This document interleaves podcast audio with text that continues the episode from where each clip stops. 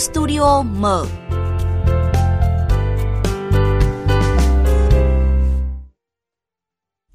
Thưa quý vị, đại dịch COVID-19 đã thay đổi cuộc sống của chúng ta rất nhiều, trong đó có việc chăm sóc những đứa trẻ mới chào đời. Dạ, Nguyễn Thị Nguyệt 21146310 Giới tính nam Nam Mở ra coi Tại thành phố Hồ Chí Minh thì có nhiều thiên thần bé bỏng được sinh ra, nhưng không được mẹ của mình gần gũi chăm sóc. Mẹ của các em đang phải cách ly, điều trị Covid-19.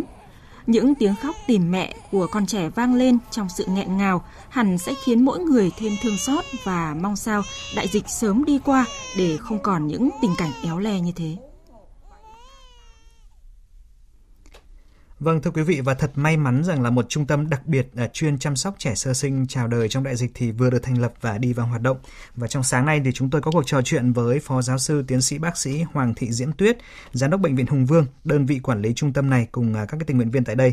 Và quý vị có ý kiến hoặc câu hỏi muốn đặt cho vị khách mời, hãy gọi cho chúng tôi theo số điện thoại là 0243 934 9483. Chúng tôi xin nhắc lại số điện thoại là 0243 934 9483. À, trước tiên ạ, à, xin được cảm ơn Phó Giáo sư Tiến sĩ Bác sĩ Hoàng Thị Diễm Tuyết ạ, Giám đốc Bệnh viện Hùng Vương đã tham gia cùng chúng tôi sáng nay ạ. Dạ, xin chào tất cả quý vị khán giả của chương trình Đài Tiếng Nói Việt Nam ạ. Vâng ạ. À, thưa bà, Trung tâm chăm sóc những trẻ sơ sinh mà có mẹ mắc COVID-19 tại Bệnh viện Hùng Vương đang quản lý và vừa đi vào vận hành được ít ngày ạ. Chúng tôi tìm hiểu thì thấy rằng là trên fanpage của bệnh viện thì có khá nhiều người quan tâm và mong muốn được hỗ trợ thêm cho các bé. À, không biết là các trẻ hiện nay được chăm sóc ở đây thì có nhiều không ạ? Dạ, cho đến thời điểm này thì uh, trung tâm hớp của uh, Bệnh viện Hùng Vương đã tiếp nhận 46 trẻ uh, có mẹ là F0 uh, và các trẻ các trẻ này sinh ra hoàn toàn bình thường và đủ điều kiện để xuất viện. Uh, tuy nhiên thì gia đình chưa có điều kiện để mà đón bé, uh, vì vậy mà uh, trung tâm ra đời để mà giúp đỡ nuôi dưỡng các bé tạm thời trong cái thời gian chờ gia đình tới đón Vâng ạ. À, được biết rằng là trung tâm của chúng ta thì đặt tại một trường mầm non ở quận 5 thành phố Hồ Chí Minh ạ. Bà có thể mô tả đôi chút về cái việc là phân chia các phòng cho các bé thì sẽ tiến hành như thế nào ạ? Dạ thì có một cái uh, thuận lợi đó là uh, khi mà cái ý tưởng thành lập trung tâm này ra đời uh, thì uh, với sự chỉ đạo của thứ trưởng Bộ Y tế là đồng chí phó giáo sư tiến sĩ uh, bác sĩ Nguyễn Trường Sơn cùng với lại phó chủ tịch Ủy ban nhân dân thành phố là đồng chí Phan Thị Thắng Ờ, thì cái ý tưởng này đã được nhanh chóng ờ, thực hiện ờ, và đặc biệt là chúng tôi có sự phối hợp giữa Ủy ban nhân dân quận 5 và phụ trách trực, trực tiếp trường mầm non họa mi 2. Đây là một cái ngôi môi trường mẫu giáo chuẩn của quận 5 và nằm sát ngay bệnh viện. Chính vì vậy mà có một cái điều kiện rất là thuận lợi, cơ sở vật chất thì rất là khang trang đầy đủ và các cái phòng ốc ở trường mầm non cũng đạt cái tiêu chuẩn về chăm sóc trẻ. À, vì vậy mà chúng tôi đã kiến nghị à, sử dụng cái phương tiện vật chất này để mà triển khai cái trung tâm nuôi dưỡng các bé có mẹ là F0. À, thì à, trong trường mầm non thì cũng khá rộng có rất là nhiều phòng. À, tuy nhiên thì chúng tôi chỉ lấy có một cấm của trường à, để làm cái khu nuôi dưỡng trẻ à, và mỗi một phòng thì chúng tôi để khoảng 15 nôi à, để có ba cô bảo mẫu chăm sóc các trẻ ở đây. Vâng, à, chúng tôi có tìm hiểu trên mạng thì có nhìn thấy những bức ảnh mà hôm chúng ta khai trương ấy có thấy rất là nhiều các cái nôi dành cho trẻ nhưng mà có hai màu xanh và màu hồng. Tôi đoán chắc là màu hồng thì dành cho bé gái và màu xanh thì dành cho bé trai đúng không ạ?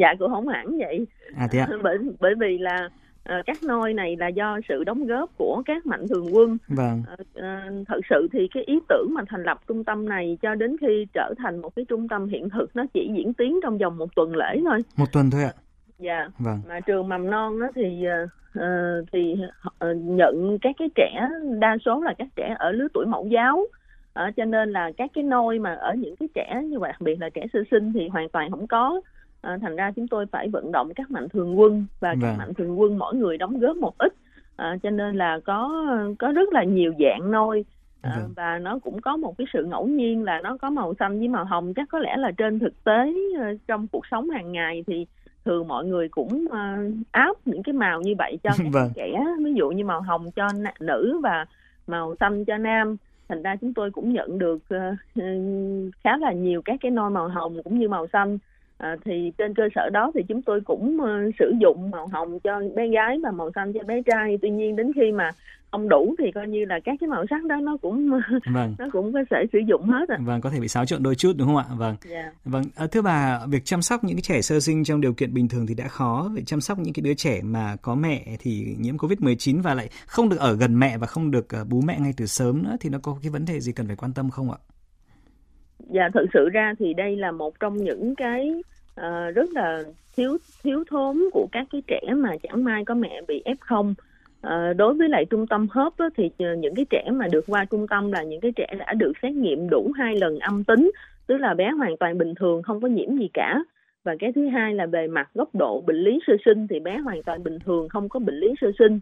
À, nếu như bình thường không có không có dịch á, thì các cái bé này được xuất viện và chắc chắn rằng những cái bé này nếu mẹ không còn là F0 thì vâng. các bé sẽ được da kề da và được bú mẹ sớm. Vâng. À, tuy nhiên thì trong cái tình hình dịch bùng phát do cơ sở vật chất của bệnh viện Hùng Vương ờ, cũng rất là quá tải.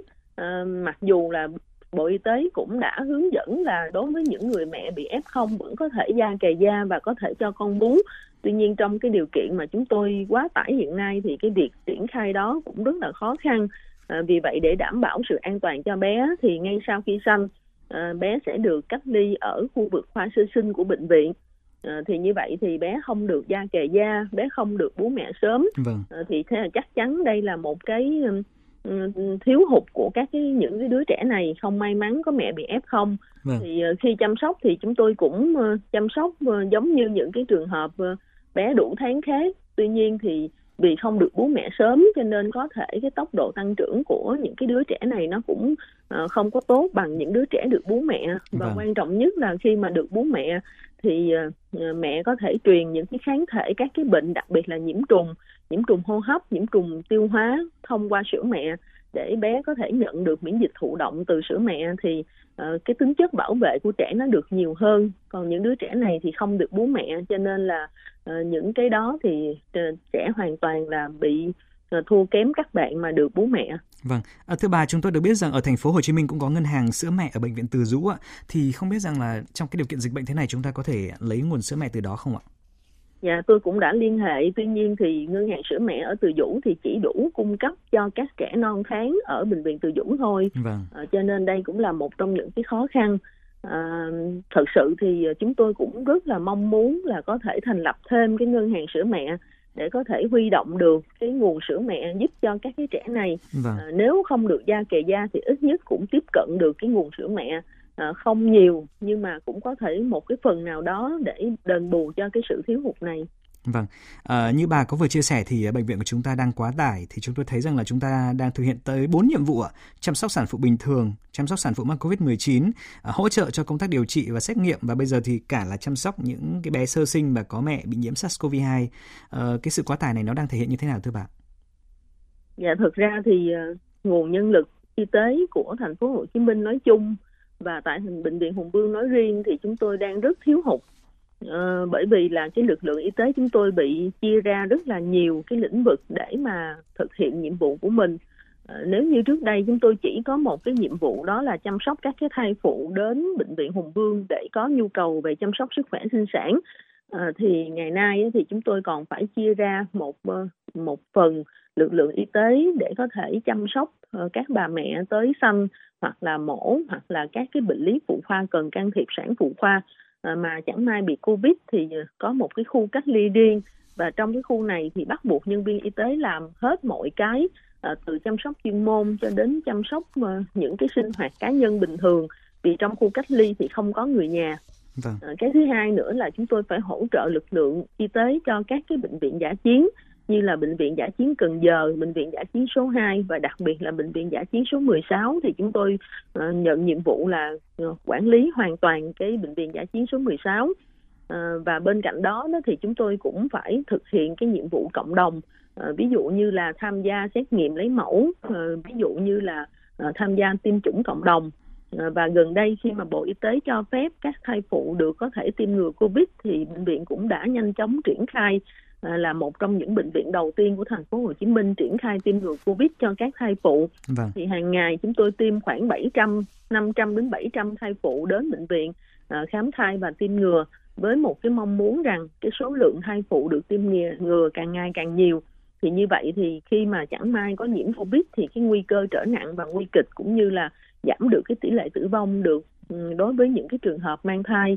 À, và như vậy thì hôm nay thì có thêm một cái nhiệm vụ nữa à, đó là chăm sóc à, các cái trẻ ừ, mà à, có chẳng may mẹ bị nhiễm covid à, và đảm nhận cái nhiệm vụ ở trung tâm hớp vâng. Dạ. À, qua câu trả lời vừa rồi của vị khách mời thì chúng ta thấy rõ vai trò quan trọng của các cái tình nguyện viên ở cái trung tâm Hope à, như bà Diễm Tuyết vừa có chia sẻ. Và lúc này thì chúng tôi kết nối điện thoại với một tình nguyện viên ạ, à, đó là chị à, Đặng Thị Loan ạ, à, nhóm trưởng bảo mẫu tại trung tâm Hope ạ. À. Vâng ạ, xin chào chị Đặng Thị Loan ạ. Dạ em chào anh ạ. Vâng, à, trước hết thì xin à, chị có thể giới thiệu cho thính giả được biết à, đôi chút về bản thân mình và cái điều gì đã khiến cho chị quyết định là sẽ đăng ký làm tình nguyện viên ở trung tâm Hope của bệnh viện Hùng Vương ạ? À, Em tên là Đặng Thị Loan, hiện tại đang công tác tại trường mầm non Phù Đổng, quận 12. Ờ, thì em cũng là một giáo viên mầm non, thì ít nhiều cũng đã tiếp xúc với những trẻ em á.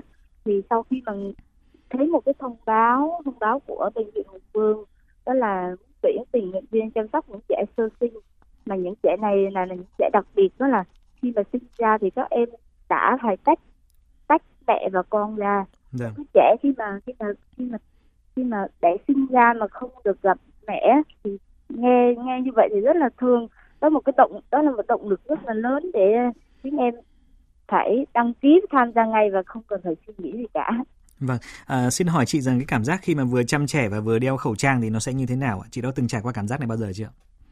Thực ra là chưa, phải trải qua một cái đợt dịch như thế này thì mình mới thấm và mình mới hiểu được.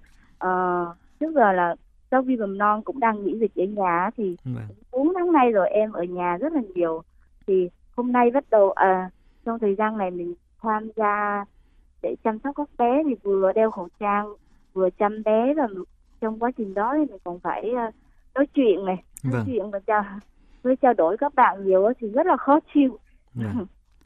À, xin được hỏi chị Loan rằng là ờ, với các chị ở đó thì cái việc mà chăm sóc những trẻ sơ sinh như thế thì không biết là mọi người có những cái cách nào để có thể là hỗ trợ và động viên tinh thần giúp đỡ nhau trong cái việc là hoàn thành cái việc chăm sóc những cái thiên thần bé bỏng này không ạ? Nói chung là tất cả mọi người ở đây các tình nguyện viên đây đều làm việc bằng tình thương ạ. Vâng. Mọi người đều đều nhìn bé, nhìn bé và hiểu hoàn cảnh của bé và tất cả các bạn đều thương thương các con và làm làm nhiệt huyết ở đây ai cũng làm việc 200% công suất hết. Vâng. Mọi người sẽ có chia ca trực sáng và và đêm nhưng mà nhưng mà hầu như là ai cũng nhìn để làm chứ không không phải là đến ca của mình thì mình trực rồi hết ca thì mình về đâu mà tất cả mọi người đều thay phiên nhau phụ á những vâng. bạn tận thì uh, những bạn ngoài sẽ phụ sẽ phụ theo Vâng, à, thưa chị sẽ có những tình nguyện viên là sẽ lần đầu được chăm sóc trẻ sơ sinh bởi vì trước đó thì chắc cũng, cũng chưa từng có con vẫn hoặc là vẫn đang độc thân thì ờ, có lẽ mọi người cũng sẽ cảm thấy bồn chồn lo lắng mỗi khi buổi tối chắc là cũng rất là khó ngủ đúng không? Lúc nào cũng phải chạy ra để quan sát và chăm sóc các bé đúng không ạ? Dạ đúng rồi anh. các Điều... bạn tình nguyện viên rất là nhiều bạn trẻ. Vâng. Thế là mọi người cũng cảm thấy rất là khó ngủ đúng không ạ? Cũng cũng lo lắng đấy đúng không ạ? Dạ đúng rồi. Dạ vâng. Một hai ngày đầu thì có thể là không quen nhưng mà sau một tuần ờ, sau một tuần chăm sóc và làm ấy, thì bây giờ hầu như là các bạn đã quen quen bây giờ rất rồi ạ. Dạ vâng, xin được cảm ơn chị Đặng Thị Loan đã tham gia cùng chúng tôi ạ. Vâng, quay trở lại với bà Hoàng Thị Diễm Tuyết ạ. À, thưa bà, ở chăm sóc bệnh nhân thường mà nhiễm COVID-19 thì đã là một điều khó khăn rất là khó khăn với các bác sĩ rồi, nhưng mà chăm sóc các cái sản phụ mà mắc COVID-19 thì còn khó khăn hơn gấp nhiều lần. À, bà có thể có cái câu chuyện nào đó để kể lại cho thính giả của chúng tôi về một cái hoàn cảnh à, nó để lại rất nhiều ấn tượng cho bà không ạ? Dạ thì uh, thai phụ nhiễm Covid 19 thì thật sự khi mà dịch bùng phát tại thành phố Hồ Chí Minh thì chúng tôi nó ập tới bệnh viện chúng tôi giống như là một cái cơn sóng quét ra quét tới vâng. nó đến rất là nhanh và nếu như cách đây một năm á, thì cái số lượng thai phụ nhiễm Covid đếm trên đầu ngón tay nhưng từ tháng 6 đến nay á, thì có thể nói rằng là chúng tôi đã tiếp nhận gần 1.000 thai phụ nhiễm Covid. Vâng. À, và khi mà chăm sóc các cái thai phụ nhiễm Covid á, thì không chỉ là uh, chăm sóc về mặt thai không mà chúng tôi còn phải theo dõi cái tình trạng suy hô hấp, tình trạng nhiễm trùng vâng. uh, đối với lại những cái trường hợp mà nhiễm Covid và đặc biệt đối với trường hợp nhiễm Covid á, thì nó diễn tiến rất là nhanh.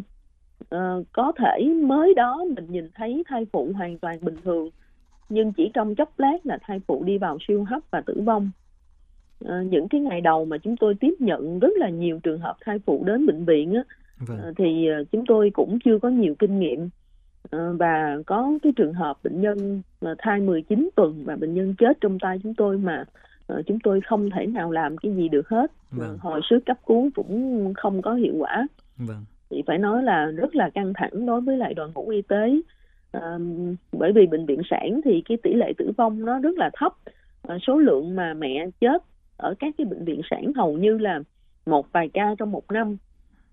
Nhưng trong khi mà uh, dịch bùng phát như vậy thì số lượng bệnh nhân tử vong do suy hô hấp uh, cũng khá nhiều và cũng rất là đột ngột.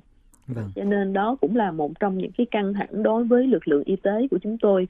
Uh, nhưng nó cũng lại là một cái động lực để cho uh, tất cả các cán bộ viên chức người lao động đặc biệt là các bác sĩ và nữ hồi sinh uh, học thêm về việc theo dõi về việc chăm sóc những cái trường hợp bị nhiễm trùng hô hấp uh, sử dụng các cái máy thở các cái phương tiện hỗ trợ về hô hấp uh, thật sự phải nói là nếu mà bác sĩ sản hay nữ hồi sinh điều dưỡng của bệnh viện sản thì chắc có lẽ là cũng không bao giờ đụng tới máy thở vâng. uh, ngoại trừ là các bác sĩ gây mê hồi sức uh, nhưng trong cái mùa dịch này bắt buộc chúng tôi phải học vâng. và mỗi ngày chúng tôi đều phải có một cái giờ để mà mời chuyên gia về máy thở mời chuyên gia về uh, viêm phổi để có thể hướng dẫn chúng tôi uh, cập nhật các cái kinh nghiệm các cái kiến thức và đặc biệt là sử dụng các cái phiên phương tiện thở ngoài cái thở oxy râu ra thì còn phải sử dụng mát rồi sử dụng máy thở uh, FNC rồi máy vâng. thở xâm lấn À, cho nên là với cái thời gian những cái thời gian vừa qua trong vòng từ tháng 6 đến nay thì có thể nói rằng là